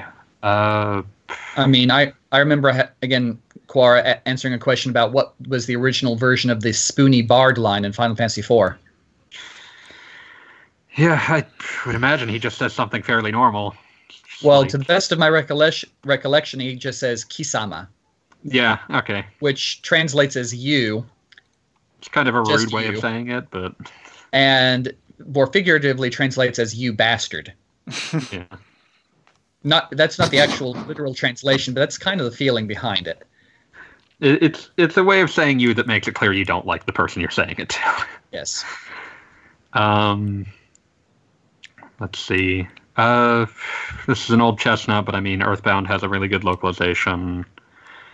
Um, if it had been allowed to release Earthbound, the prototype Earthbound NES localization is pretty good as well. But was that the original localization or the what they ended up later with? Uh, the the one that was in the prototype that was released on Wii U Virtual Console is Earthbound Beginnings. Mm-hmm. It's not perfect, but it's it's a good localization. Um, let's see. Mhm. Um, yeah. it's it's just you know it, there's it would be hard to say when this became a trend because there are companies that are still very bad at this. hmm Um, like pre Um, PS2. I mean, there are some companies where you would hope that they would be better at this point, but no. Yeah, I mean it's 2019, and some of them are still really bad at it. Well, there's some of them that Uh, just leave big giant holes in their completed products. Are you thinking of something else? No, I'm not. No, I'm not throwing shade at anything. Nothing at all. I'm thinking of several in particular that I am not going to mention lest we accidentally summon the people involved. Because some of them have been known to show up on forums and complain. oh. True, true.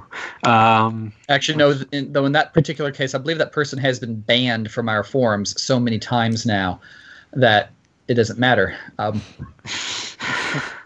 let's see.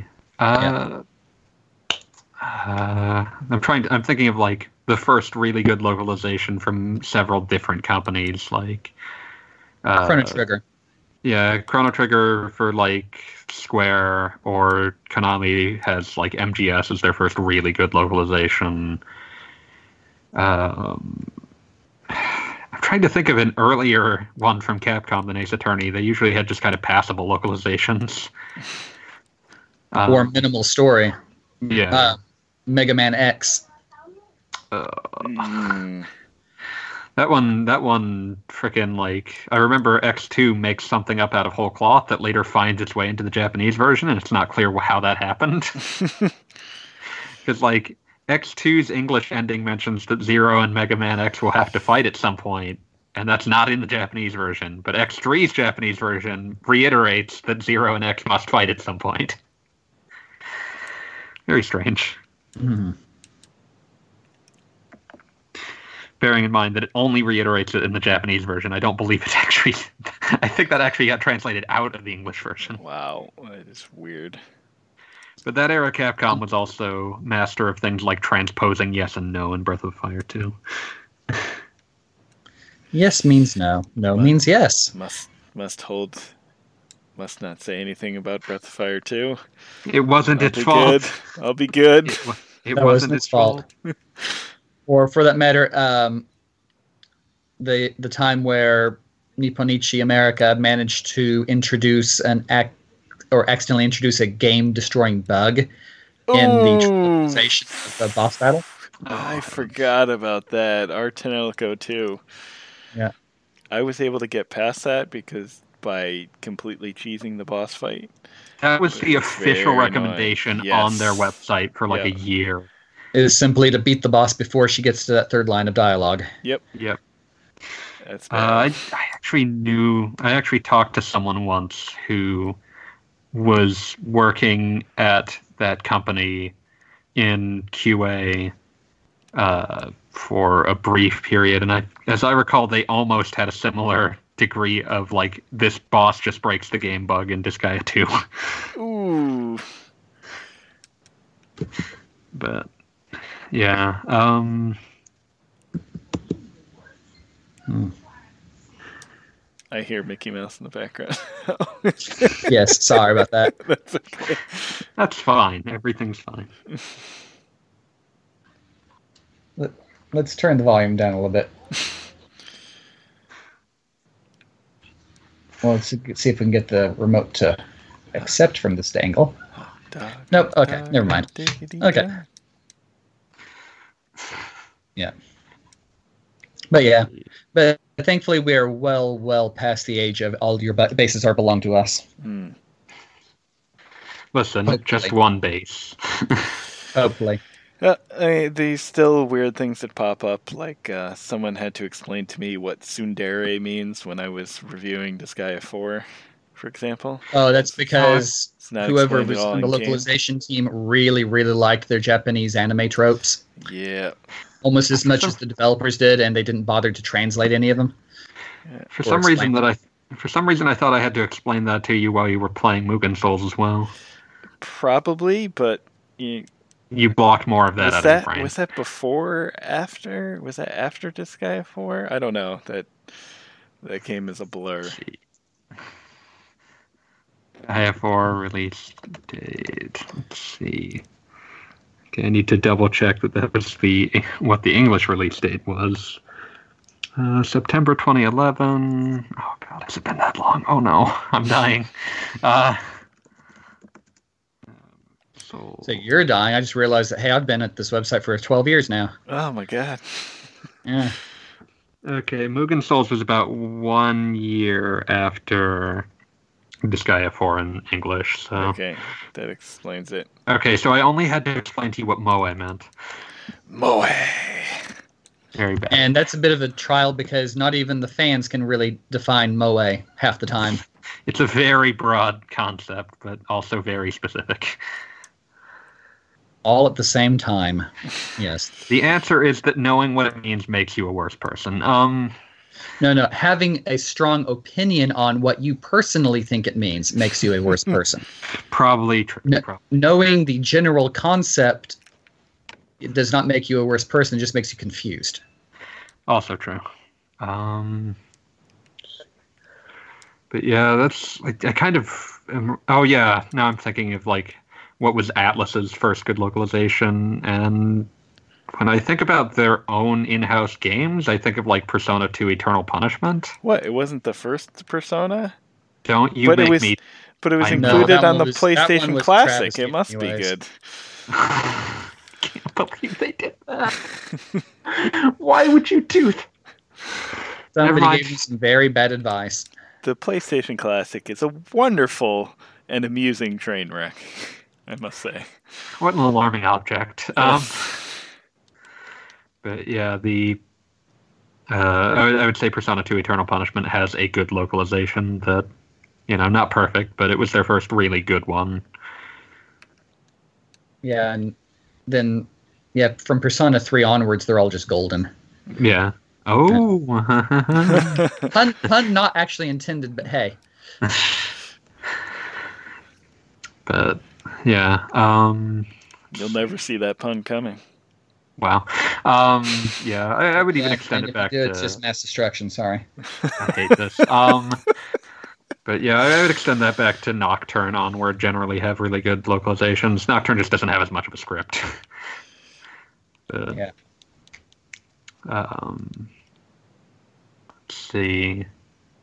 trying to think of any company that I would associate with like needing good localizations, but uh, had them for the first time at some easily demarcated point. Uh, Nope, hands up in the air. Don't know. Uh, When did the golden age of Falcom localizations begin? If I want to make myself feel really old at this point. the, do you mean when Xseed started? Or Yes. I was going to say probably Yes. Trails in the Sky number one, because that's the first one that 11. I think it, yeah, because that one really needed a good localization to make that amount of text work. I think they started with an Ys game though. Yeah, I think they started with like Ys Chronicles or Ys Seven.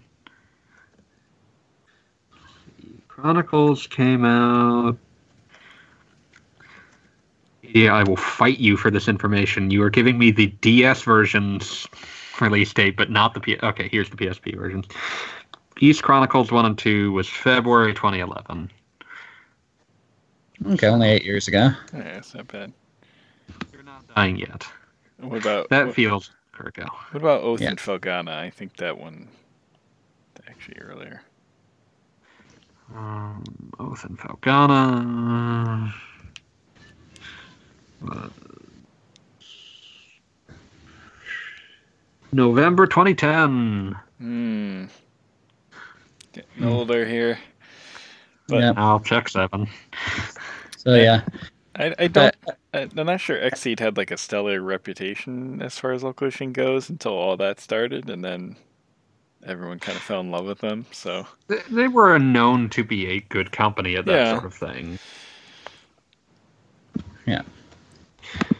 But yeah, overall, it's it's as much a combination of the local localizers getting more experienced at it and the games themselves having better better scripts to work off of. yeah, And So- also developers being more willing to give them time and money and also occasionally to show them the game Oh. before it's done. oh, oh, good, good point here. I remember reading an interview about the localization of Dragon Quest VIII, where they kept going into small email arguments back and forth with Level Five over this because half the special monsters in the game had ridiculously punny titles, and they were trying to explain the jokes to the translators, and the translators were trying to s- explain the localized jokes back to the devs team. I think, uh, interestingly, about eight, Cutting Room Floor, I believe, has a uh, has some interesting uh, data mined text that shows some of the documents of them, like kind of debating back and forth about how to change certain things' names. hmm Let me see if I can find this. But yeah, for for Enix, I would definitely say Dragon Quest VIII. Yeah, they didn't. Before, before that, they were kind of touch and go. Hmm. Yeah, mostly, t- mostly go. Okay, yeah, Or localization for the ones that they even brought over. Yeah, remember when they just sort of closed up shop because Americans didn't appreciate Robotrek? I guess. What a time to be alive. It's kind of an interesting thing to just see.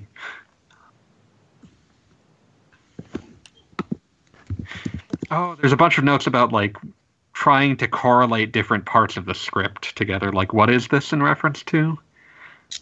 Yeah, and de- depending on the game, that could be really ridiculous. Yeah. I'm still remembering the the text dump I saw once from Romancing Saga 2, 18 years ago. Like, oh dear, that was random. Like you get a text dump that also has all the terrible the control codes that just make it even harder to tell what's going on.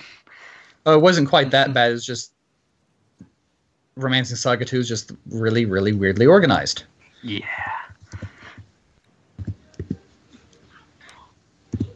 I like how you get like these like sort of internal back and forths. How about a valuable item that would at least retain an echo of the other message? I think consistency would be preferable, as it will probably help the player to identify the item. So that's kind of uh, anyone interested, go to TCRF and look up DQ8, and you'll see a lot of in- about that game's localization. Yeah. But yeah, that's that's definitely. I mean, Yeah. especially with the the voice acting that they added in, it wasn't they the original didn't even have that. Yeah. That's that's a gold standard right there. And the orchestral music, which was also not in the original PS2 version. Yeah. And I believe found its way to the Japanese 3DS version, but not the English one. Yeah. Eh, at least we'll get uh, 11S with orchestral music. Mhm. Okay. Anything else going on here? Uh, I think we could probably wrap up here if we felt like it. But we can also see. Was there anything else we really wanted to hit that wouldn't be me rambling for ten minutes? Um, see, what else did Budai have on here? uh, Games game- being games being meant to replayed has sort of fallen out of favor as a mechanic or not. Um, that depends on how you define replayed. Playing the same content over and over and over again, it's Bravely Default. Hooray! yeah. Um, there, there are some games that are heavily based on this as a game concept. I feel like uh, it, it's sort of even partitioned into its own design. Like if you have a lot of roguelike elements or uh, randomly generated elements, Yeah. uh, those have that's become much more a part of its design. But it's kind of left the design of things that aren't built around it. Yeah, I'm going to assume that he means with RPGs, in which case it largely has outside of those subgenres that actively encourage replay Outside of MMOs and uh, and roguelikes. yeah, Yeah, We have had Yeah. some recent RPGs with like new game plus modes, but that's not necessarily like strictly something that encourages replay. It's just kind of for those that do want to. Or for those who want to come back to it at a later date and just have some more fun. Right. Yeah. So unlike unlike the classic Atelier format where you probably do want to play through it multiple times just to make sure you can actually get to a good ending. Mm. Or Nelke, which had issues. but yeah, I I would say this is a case where it's become more accepted that the you make a game that's built to be replayed, or you make a game that kind of isn't. 'Cause a lot of the, especially in RPGs, a lot of the time, if it's not built to be replayed, it's probably too long for most people to play it more than once. Yeah. Especially coming out of the era of, hey, let's see how long we can actually make our games. I love 200 hours. I don't even need that time in my life. I don't Metal Metal Max 4, 100 hours on the clock, and it was worth it. Just because it was really crazy. yeah. But yeah, I, of I course, would- that was the one with a decent new game plus that allowed you to not only keep levels but also up the difficulty on everything and added extra oddities and and where you really wanted to see how far you could push the damage for your world record. Hey Wheels, how many times did you new game plus Dark Souls? Uh, four or five. Yeah, there's another one that's good for that kind of thing. Yeah, but I mean, It helps that that gets shorter every time you play. it. yeah, I think first Yeah, that too. playthrough was like 50 hours, and the second time through was about 10. So Yeah, I mean, af- I mean, after the first time, it's all about the challenge of seeing how fast you can blitz through the thing. And to see if uh, the increased boss stats are enough to Yeah. stop you. yeah, that and that's the thing right there. Like, um, I mean, e- yeah. even even though the bosses are harder, like the early bosses and everything are much much easier with your increased stats and everything. So just Yeah, I mean- early, early parts. I mean, I, I actually did the new game plus on Metal Max Xeno just to see how many bosses I could take out with three people in the buggy. because due to a bug, you could actually get three people into the buggy that was supposed to only hold two. And I did beat every single wanted monster all the way up to the giant snapping turtle with the bug. I'm being very, very, I'm being very, very careful not to make a buggy joke here at this point. Yes, Please yes respect buggy my respect. buggy, slightly. Just a little buggy. Um, It was just fun to see how far I could go and even beat some bosses that were technically post turtle that showed up in earlier parts of the game. just because of the hunt- way hunter mode worked. So, but yeah. Um, Yeah. Oh, Breath of Breath of Fire Five, oh yeah, that was Mm. that was the one that built was really built around a you're going to have to replay this again at some point mechanic. Here's more cutscenes, so you actually understand why you're doing things. You don't unlock all the content unless you can get your quotient, whatever it was, up high enough, and you're going to have to die a lot to do that. Your D ratio, I think. Your Something like D that. You gotta get reach the mythical dragon quarter. I don't think by the point you reach dragon quarter, the game's not rewarding you with anything. But But it's fun just to see how much you can destroy. Mm. it's fun when people uh, are talking about how bad your D ratio is when you're at dragon quarter. In that case, you're really they're really just jealous. I wish they had that kind of D ratio.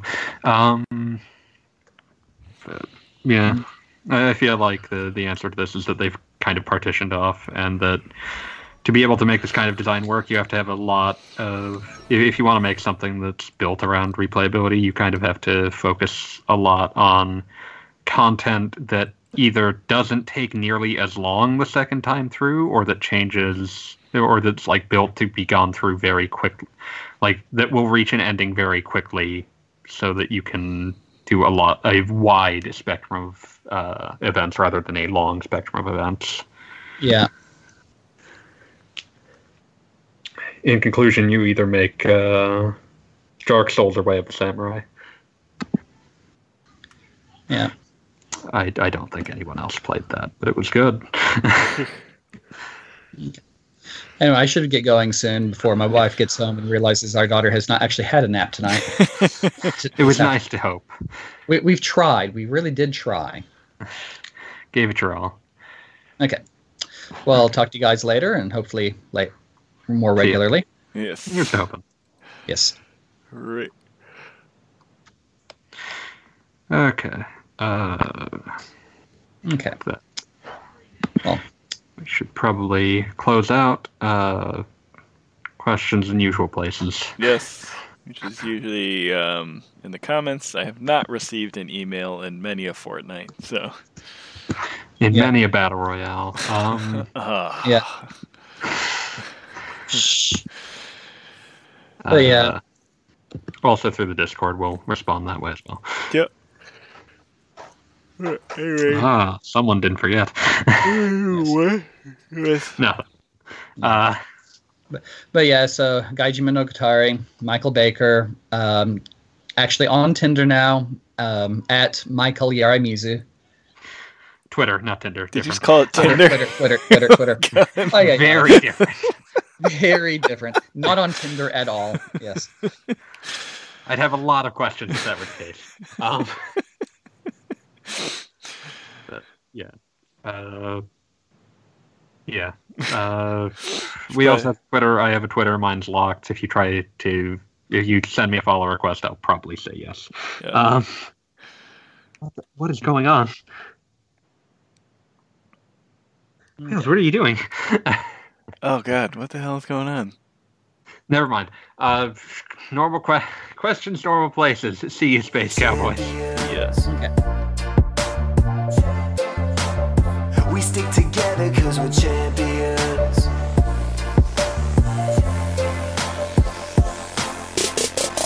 Champions! We need to get our front line, flank damage, and support on the battlefield. Strategize, quit coming with the plan. I will get into you. Champion.